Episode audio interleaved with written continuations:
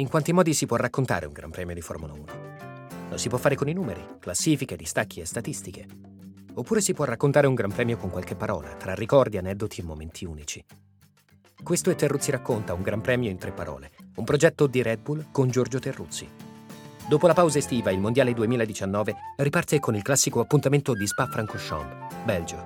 Un circuito leggendario per un racconto che parte da un telefono, passa per un poker da campioni e arriva inevitabilmente a Gilles.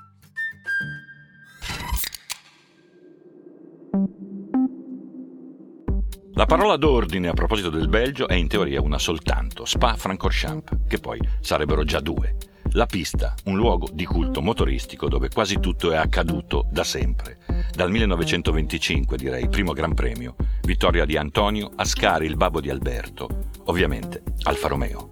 Ora, siccome le nostre parole sono tre, ne useremo altre. La prima è telefono, la seconda è poker, la terza è Gilles, quasi obbligata e legata ai noi ad un altro luogo, Zolder, Belgio, pure lì. Telefono dunque per raccontarvi una storia a me molto cara, romantica e dolente, che comincia con un nome, Pepi Cereda. Era un mio caro amico, era un bravissimo giornalista, era un appassionato di corse e di cose di corse.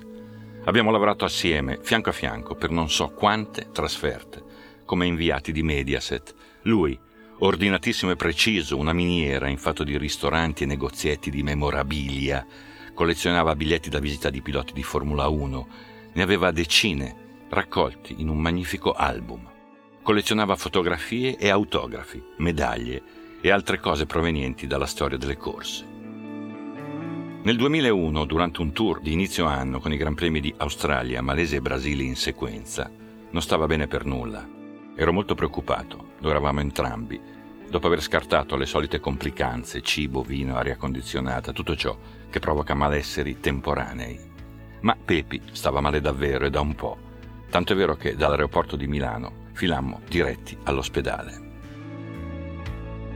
Pepi era un fan di Schumacher, più di me in quanto segnano di ferro. Così, dovendo dividerci le interviste dopo prove e gara, lui si dedicava a Schumi, io ad altri.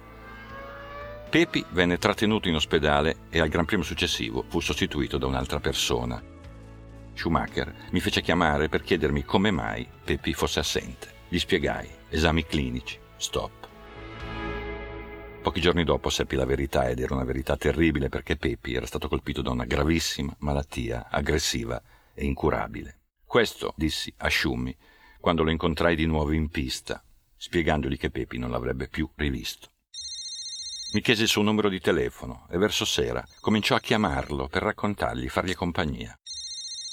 Ogni Gran Premio avevamo un appuntamento dietro il camion Ferrari al giovedì dove lo informavo sulla malattia del nostro amico. Voleva sapere ogni cosa, era attento e coinvolto. Ed io ero prima sorpreso e poi commosso. Così fece. La sera lo chiamava al telefono e stava a chiacchierare con Pepi per un po'. Sino al primo settembre di quel 2001 quando Pepi ci lasciò. Eravamo a Spa. Era la vigilia della corsa ed io ero proprio a pezzi una volta ricevuta la telefonata dall'Italia. Shumi fu dolcissimo e fraterno, davvero, con me. Il giorno dopo vinse la corsa e mentre lo intervistavo sotto il podio, dedicò quel successo a Pepi, mentre io faticavo a tenere sul microfono, in piena crisi. Racconto questa storia per due ragioni, perché è bello per me ricordare un compagno di viaggio, un amico così caro, perché le persone sono uno spettacolo. Schumacher in questo caso, beh, una rivelazione, un uomo che si mette in autentica relazione con un altro uomo, senza finzione, senza scene. Affettuoso e presente sino alla fine con quel giornalista che gli voleva bene e al quale imparò a voler bene, pur nel caos dei Gran Premi. Mai dimenticherò. Ed allora per me Shumi occupa un posto speciale nel mio cuore. Ciao Michael, dovunque tu sia.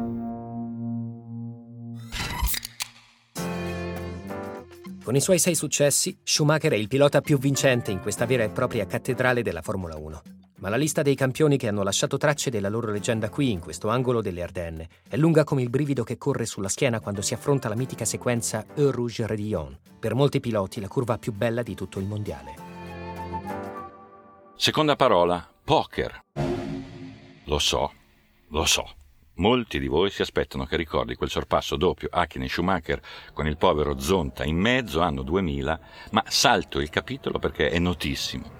Il sorpasso più spettacolare della storia, secondo molti appassionati. Piuttosto, scegliendo la parola poker, vorrei dire degli unici due piloti che a Spa vinsero quattro volte consecutivamente, che sono Jim Clark e Ayrton Senna.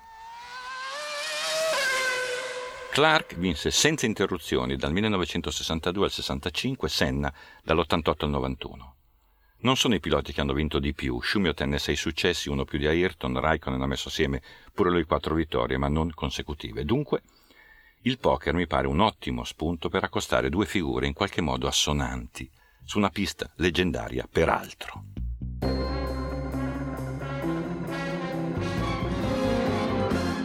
Chi ama Senna avrebbe il dovere di andarsi a guardare i filmati che hanno Jim Clark protagonista. Lui, Jimmy, scozzese di Kilmany, è stato un'ira di Dio nel cuore degli anni 60, il migliore per chi fu testimone di quel tempo. Velocissimo, legato a doppio filo con Colin Chapman, vale a dire Lotus. Ci sono le cifre di quella strepitosa galoppata, 72 Gran Premi tra il 60 e il 68, 25 vittorie, la bellezza di 33 pole, due titoli mondiali vinti, 63 e 65. Sì, sì, ma soprattutto c'è lui ancora oggi, con quell'aria riservata e silente, in sintonia con i luoghi della sua infanzia. Le scarpe per guidare simili a mocassini con le stringhe neri, la camminata in punta di piedi come il suo pupillo ed emulo, Jack Stewart, scozzese pure lui. C'è una statua a Kilmany che lo ritrae le mani in tasca mentre passeggia, nulla che abbia a che fare con la velocità, come se ogni riferimento fosse superfluo. Era impensabile che potesse morire per un incidente, invece accadde. Hockenheim, una gara di Formula 2, 7 aprile 1968. Una fine che provocò uno sconcerto molto simile a quello prodotto dalla morte di Ayrton, perché entrambi erano simboli, erano veri capi. Provate ad osservare Clark, stategli dietro un poco e vedrete, come ho visto io molte volte, qualcosa di impalpabile che lo collega ad Ayrton. Non so dirvi cosa esattamente, un'espressione, un'aspirazione, un tocco magico e misterioso. Provateci. Ho voluto semplicemente offrirvi uno spunto, un pretesto, un legame statistico, poker. Quattro vittorie filate a Spa, solo loro. Perché per molti versi solo loro furono, solo loro restano per chi ha molti anni soprattutto ed ebbe la fortuna di osservarli entrambi nel loro incedere così travolgente, così avvolto da una curiosa, affascinante riservatezza.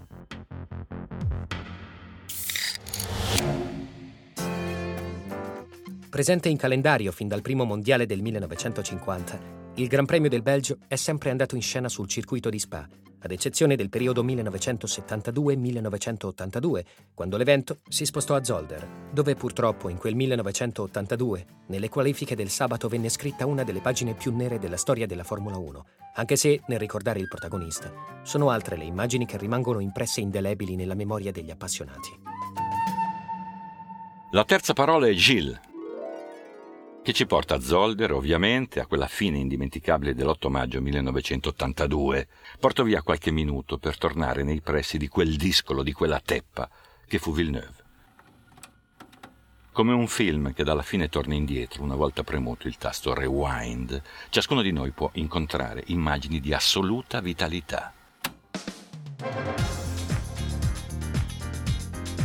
Dunque non sto affatto parlando di una celebrazione del lutto, ma di un inno alla gioia che Gilles ha suonato e ci ha lasciato per sempre. In questo senso, un caso unico. Gli interessava essere il più veloce, punto. Metro dopo metro, gara dopo gara, giorno dopo giorno, e nel muoversi, nell'accelerare, nel guidare, esprimeva una felicità formidabile. La contentezza dei bambini quando ne fanno una pelle, come diceva mia mamma, buttando fuori tutto, impegnatissimi e presi dal loro divertimento. I bambini non fanno calcoli. Restano fuori a giocare sino a quando ce la fanno, si sporcano gli abiti, si sbucciano le ginocchia, prendono il raffreddore, cosa vuoi che importi? Nulla conta più dell'adesso, del presente. E in questo ci battono sempre e per sempre. Manifestano la propria natura e godono un mondo. A me fanno sorridere quelli che dicono ah, Villeneuve non avrebbe mai vinto un titolo mondiale. Applicano modalità di giudizio standard per un bambino che delle modalità standard se ne fregava altamente. Gilles stava giocando, stava godendosi la vita, stava sguazzando in una gioia, appunto, travolgente. Questo ci ha regalato, questo ritroviamo quando pensiamo a lui. La freschezza, il disinteresse, la scelleratezza, la sfrontatezza di un bambino, di un vivacissimo bambino che ha lasciato correre la propria natura sino al compimento del proprio destino. Un destino perfetto, mi permetto di dire, essendo la vita un soffio, un semplice passaggio.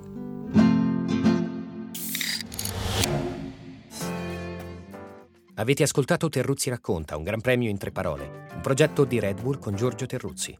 Telefono, poker e Gilles erano le tre parole del Belgio. Ci sentiamo settimana prossima per scoprire quelle del Gran Premio d'Italia.